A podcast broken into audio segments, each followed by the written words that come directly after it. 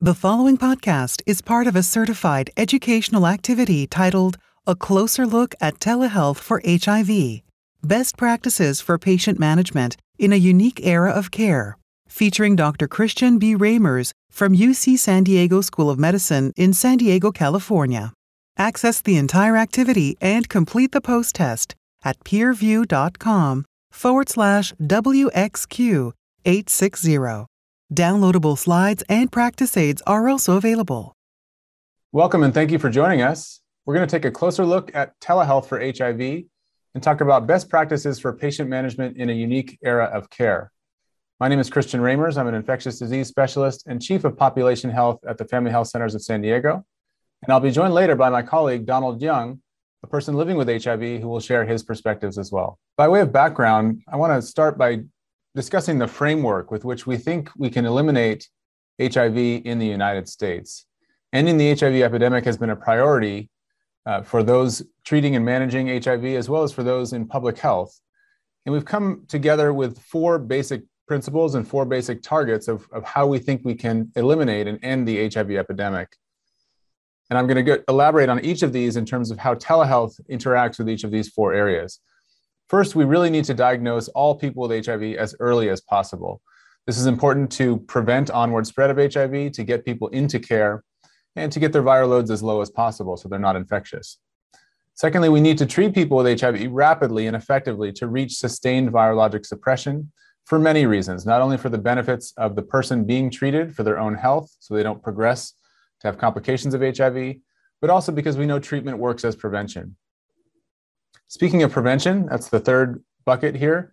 Preventing new HIV transmissions by using proven interventions, including pre exposure prophylaxis or PrEP, as well as syringe services programs, is really going to be key to keep HIV incidence low and prevent new infections from happening. And finally, we know that there have been outbreaks or epidemics in certain vulnerable areas in our country. And we think responding quickly to potential outbreaks uh, to get needed prevention and treatment services to people who need them is also very important. Of course, COVID has significantly impacted the ability to provide clinical care in so many different ways, and here's just a few. Our hospitals have been overwhelmed at different surge points, especially during the winter, and non essential services, including many outpatient activities, were scaled back or suspended during the COVID 19 pandemic. Many staff were reassigned or repurposed, being very disruptive to our usual way of offering care. In addition, prior to COVID 19, communities impacted by the HIV epidemic already experienced barriers to care, including testing, uh, seeing trained medical providers, as well as all the wraparound services that come with HIV, such as those provided by the Ryan White program. And finally, populations disproportionately impacted by the HIV epidemic are also more likely to report a significant impact from the COVID 19 epidemic.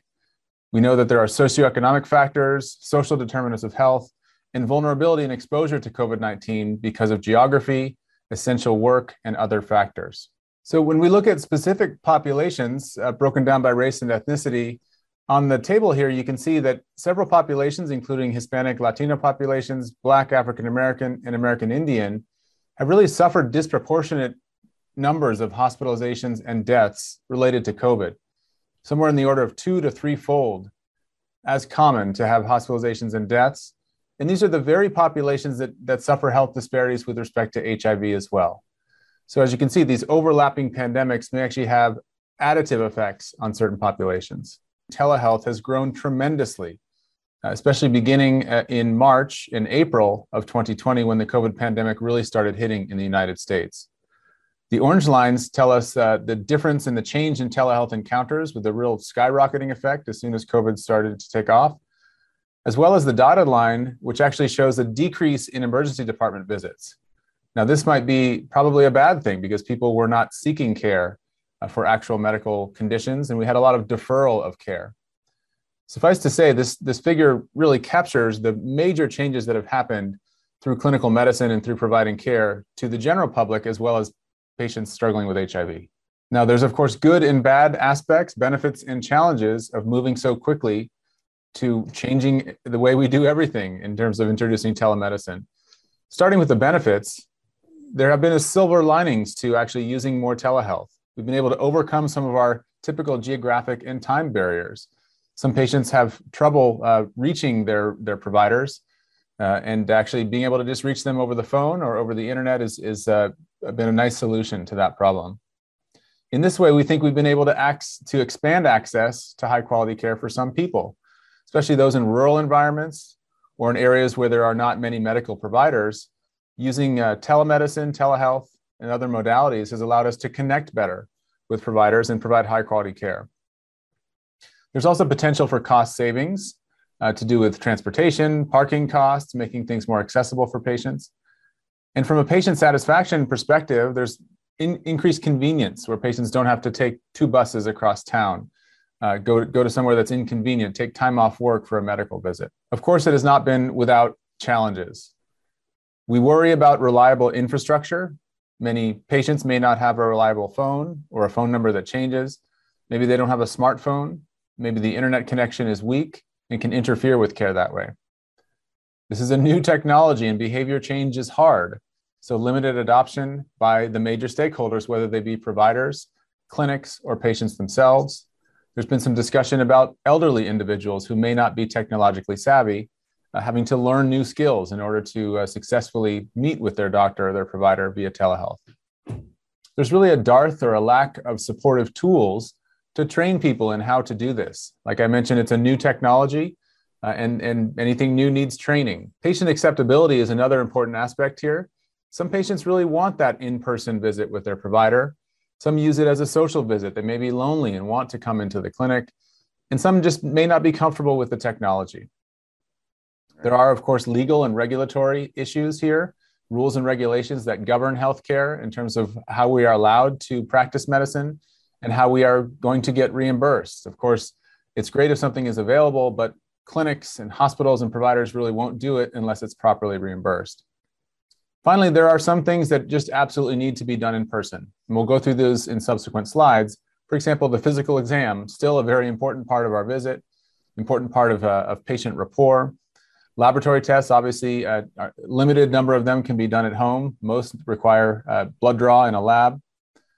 And then other things such as biometric measurements, uh, certain tests such as uh, x-rays or echocardiography really can only be done in person. And it takes a nuanced approach to decide what needs to be done in person and what can be done safely in a telemedicine environment. So, back to our four tiered approach to how we're going to end the epidemic, I'm going to go through each one of them and really talk about how telehealth can, can make a, a major impact and, and transform access to quality care in each of these areas. Firstly, in terms of diagnosing, we've seen that HIV self testing has been endorsed by major guidelines, uh, very effective and very easy to use and then having counseling immediately available via telephone or telemedicine uh, can certainly expand testing and diagnose people who are um, heretofore undiagnosed. The need for partner services or disease intervention services also can happen nearly instantly for somebody who takes a test at home or even takes a peer test or a test out in the community. It needs to be uh, rapidly connected or linked to care uh, with a provider right away. With respect to prevention, telehealth really allows us to have increased reach to do that risk reduction counseling, uh, to advise patients on how to avoid becoming HIV positive. PrEP and PEP can be accomplished quite easily via virtual visits with a prescriber. Uh, we can call in prescriptions for PrEP medications or PEP medications without having to inconvenience the patient to go across town, get over those transportation barriers, and have a, have a visit. And finally, behavioral interventions can definitely be uh, delivered via telemedicine or telehealth. Thirdly, uh, treating patients, which is the bulk of what we really do, can also be accomplished via telemedicine. Linkage to care and really um, anchoring patients in their care uh, services can occur via telemedicine and be more convenient for the patients. Likewise, case management visits, getting through paperwork, getting over those logistical hurdles and barriers to care can be accomplished conveniently without having to have that in person visit. HIV specialists can be more easily accessible to patients because of transportation and, and geography in, in rural areas.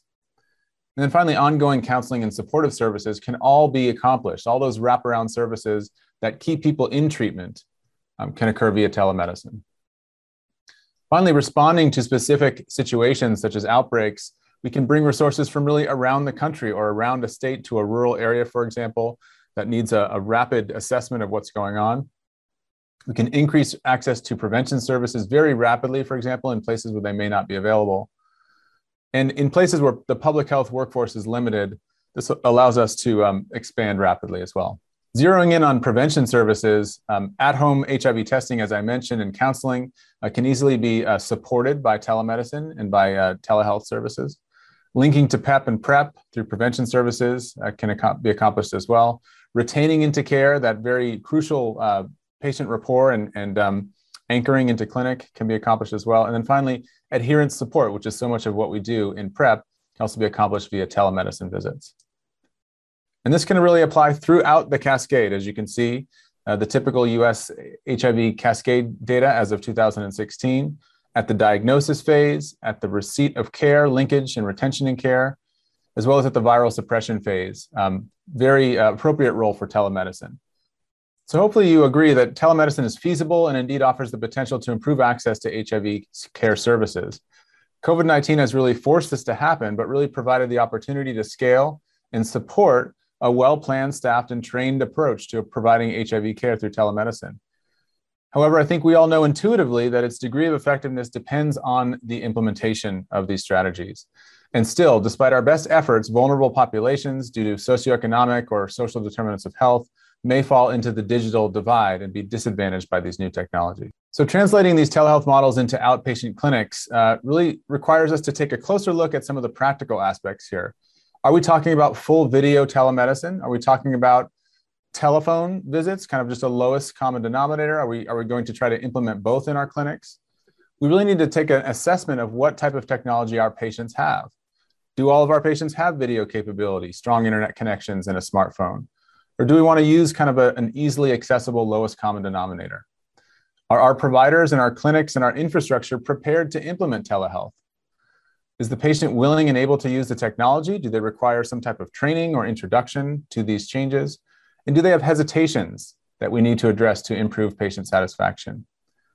And then finally, we have to integrate these into our current uh, systems of documentation or systems of care in order for them to be implemented smoothly. Thankfully, there's help out there.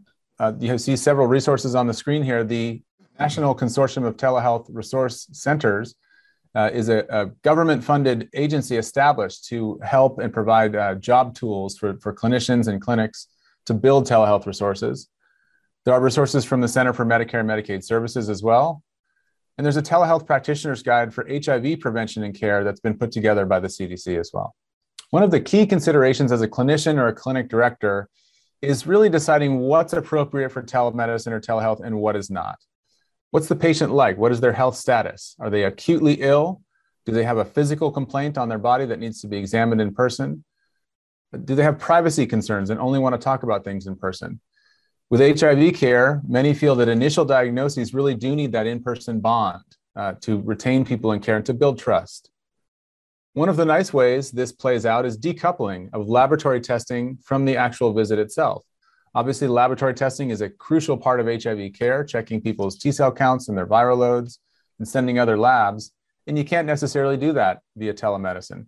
But having patients have the freedom to do their labs at their own schedule, at their own pace, um, when they're available, uh, really goes a long way in terms of making things more convenient. Couple other aspects here uh, doing comprehensive physicals, that of course needs to be done in person. Lab work needs to be done in person, and sometimes paperwork does as well. But there is some flexibility with actually doing those in a decoupled way. Of course, I think the clinic and the provider needs to be flexible. As I mentioned, some patients really do want that in person experience uh, because they're lonely, because they want to have that bond. And some patients, because of uh, COVID, may be afraid to come into clinic. And, and both of those different perspectives need to be honored. Looking at the clinic management perspective, the staff needs to be prepared for this and the flow needs to be able to handle uh, both telemedicine visits as well as in-person visits for it to work appropriately. You need to make a assessment of your own technology. Is it feasible? Even practical things like are there quiet places for the provider to sit and conduct some of these visits? And then finally, I think psychosocially and medically vulnerable patients need extra attention. Um, those that may be not suppressed for one reason or another, and those who may have unique difficulties incorporating into a telemedicine model probably deserve extra attention. So I'm going to go through some do's and don'ts from the provider perspective, and then I'm going to turn it over to uh, my colleague, uh, Donald Young, who's going to give you some patient perspectives as well. First of all, as a provider, don't jump into or rush out of a session. We want to again, build that rapport, which may be harder to do, whether it's over the phone or over a video, than you're used to doing in an in person visit. You want to try to make sure your technology is solid and try not to lose connection, whether it be internet connection or phone connection, as much as you can prevent against this. Those are what we don't want to do. What do we want to actually uh, do to be striving for best practice? We want to provide options for patients. Video, if you have that capability, phone as a nice backup and a lowest common denominator. Many people could approach phone calls as if they're talking to their cousin or their friend or their auntie and just want to have a, a social visit while they're busy uh, doing something else. I think it's important to establish that the patient is uh, ready to um, uh, focus on the purpose of the visit to get the most out of it. You want to make sure that your background and your lighting are okay so the patient can see your face and interact with you that way if you have video. Make sure that they can hear you and that you're not in a very loud environment.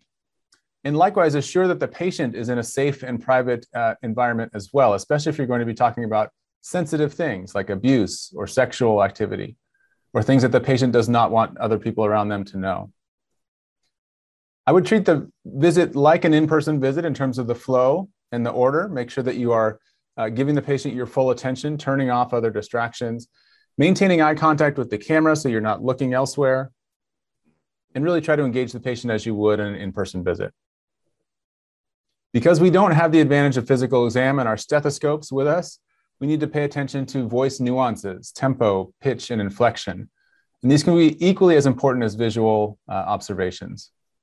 And then finally, still be flexible for in-person visits. If you feel uncomfortable with the chief complaint, if you feel like you need to see the patient in person, I think that's okay to really stop the visit and say, we need to do this in person. And also honor uh, patients' preferences.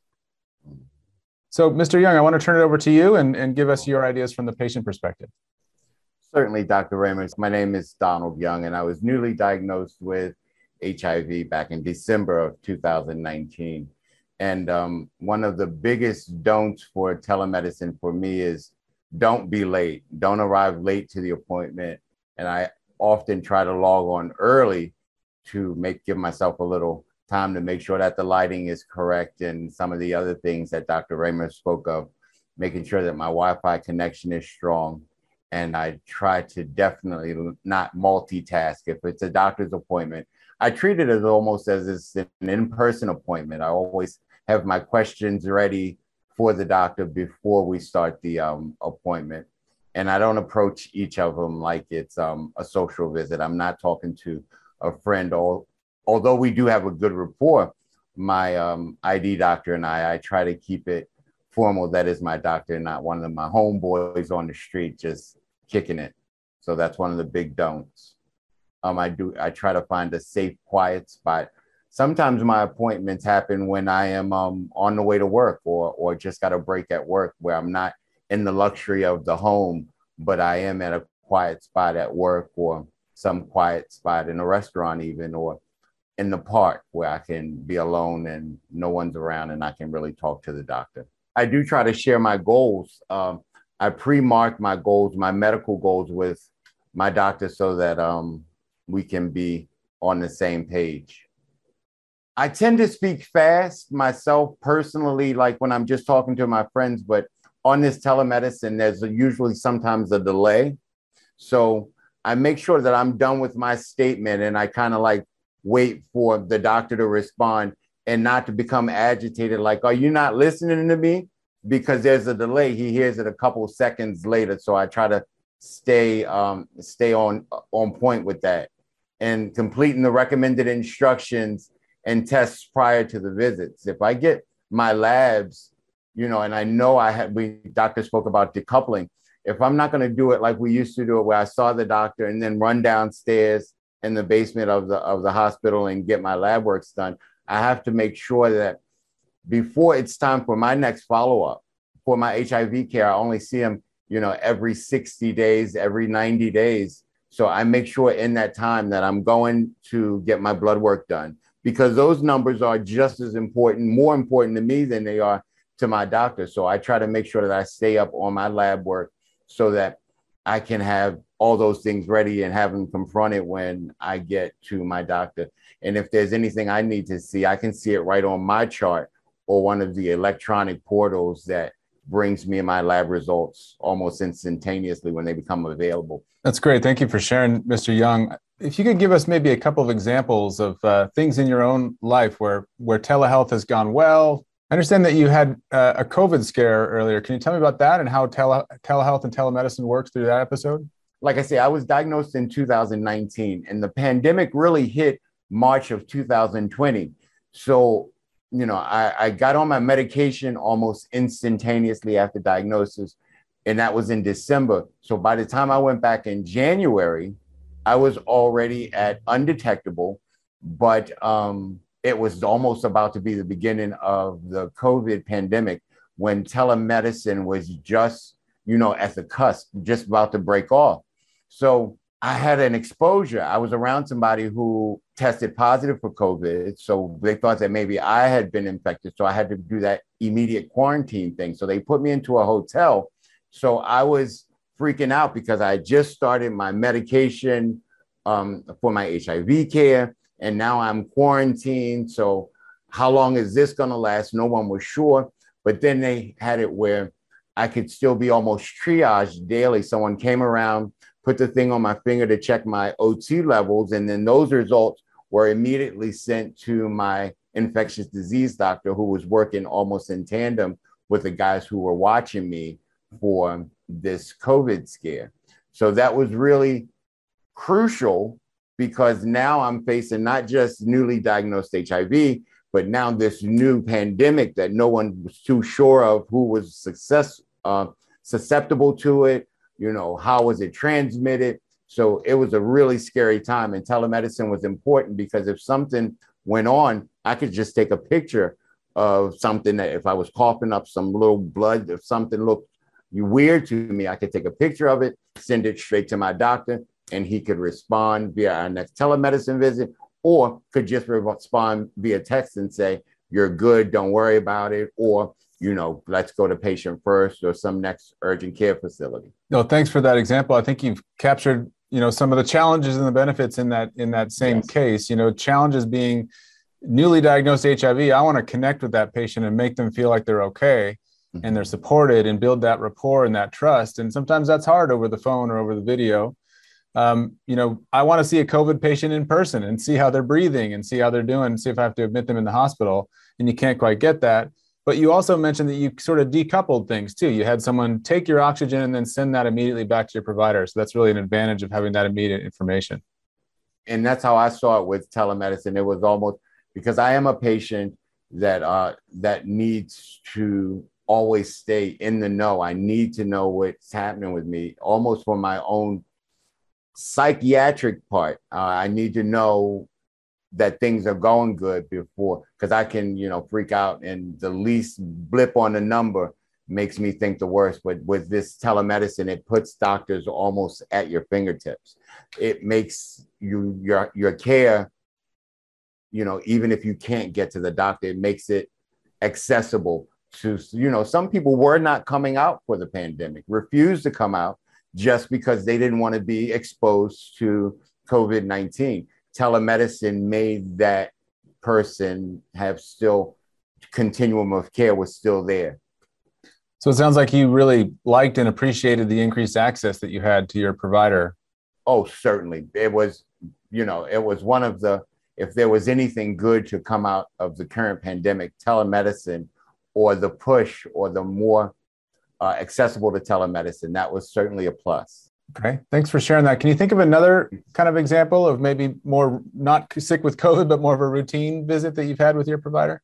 Oh yes, certainly. My like I said, my my appointments were uh, every 90 days. Uh, beginning when I first was diagnosed, it was every 60 days I saw my ID doctor. But now that it's every 90 days, I have the option, I have the choice to either have it be a telemedicine visit or a in-person visit and he understands that sometimes I really just want to get in because I'm one of the people who don't get to talk to a lot of people about my my HIV status. I don't, you know, not that I'm ashamed of it at all, but I just don't talk about it much. When I have an opportunity to get in and talk to my infectious disease doctor, it gives me an opportunity to visit and have a almost one-on-one conversation with someone who knows me and, and understands what I'm going through. So it, it makes it almost um, gives me more options. And I like the options, the choice to maybe go in, see the doctor. And if it's something that's not pressing or I, I don't have time to go in, still have a full doctor's visit through telemedicine. So, Mr. Young, for routine HIV care, you know, we do need labs uh, to right. sort of monitor things. How, how do you uh, decouple that?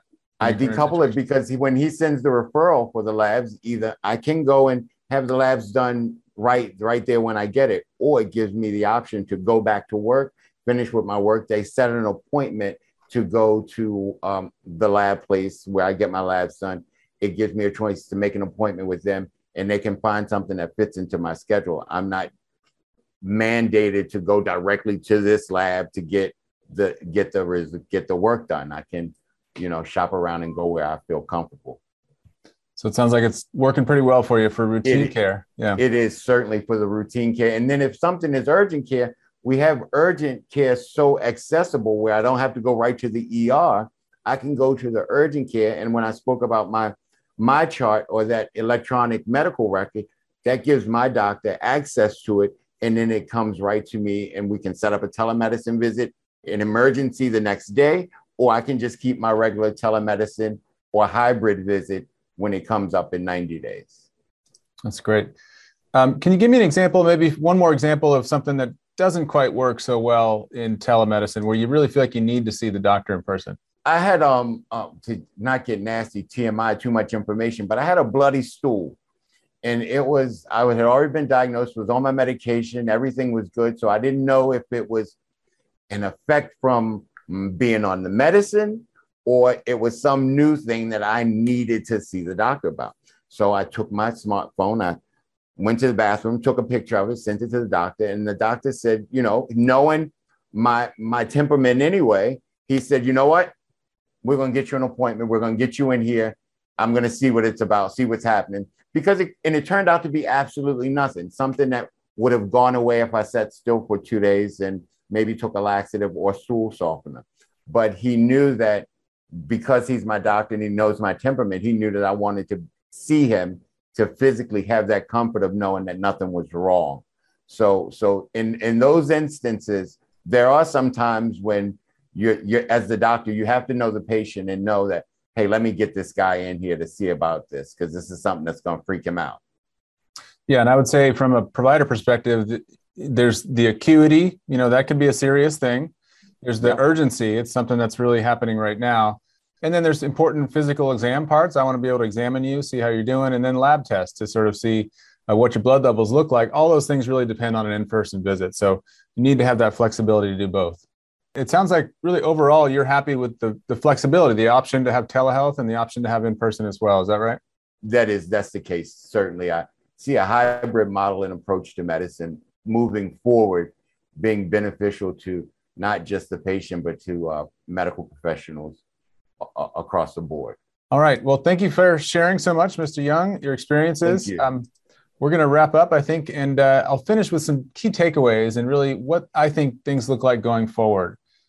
Clearly, telehealth visits have made care more patient focused. As you've heard, uh, clinics have really become more flexible, uh, eliminated some barriers that have been uh, really problems of people accessing care, and really just being more, more uh, patient focused and flexible. You can't just jump right into this. Everyone, including the clinical staff, providers, uh, those running the clinic, the nursing assistants, the front office, all requires training, even the patients to get comfortable with new modalities. We emphasize this a little bit, ensuring that both providers and patients have a quiet and private space is critical. Um, sometimes things are very sensitive and need to be discussed in private, and especially dealing with HIV, sexually transmitted diseases, we don't want everybody around the room hearing about the visit. So we need to make sure that there are appropriate spaces for those things to occur. We also want to implement strategies and identify resources that support or extend telehealth services, allowing our teams to really provide effective care. That's the ultimate goal is to do accessible and effective care. And really, we might not get this right on the first try. So employing continuous quality improvement and seeking feedback, not only from your own clinical staff, but really especially from patients uh, and, and those providing the clinical services so you can make this better for everybody. Mm-hmm. Finally, we've got to assess patient and provider satisfaction. If we start doing something and it's great for one of us, but not for the other one, it, it'll be hard to really continue that and make it sustainable. And then, as we heard from Mr. Young, you always still need to fall back on the old old-fashioned in-person visit, whether because of acuity or doing labs, or even just building rapport and having that uh, that trust between provider and patient. That still needs to be done when appropriate. So I want to thank you, Mr. Young, for sharing your experiences, and thank you for your attention for this activity. Thank you very much. Thank you. This activity is certified by PVI, Peerview Institute for Medical Education. This activity is developed with our educational partner, Health HIV. Thank you for listening. Download materials and complete the post test for instant credit at peerview.com forward slash WXQ860. This activity is supported by an educational grant from Gilead Sciences Incorporated.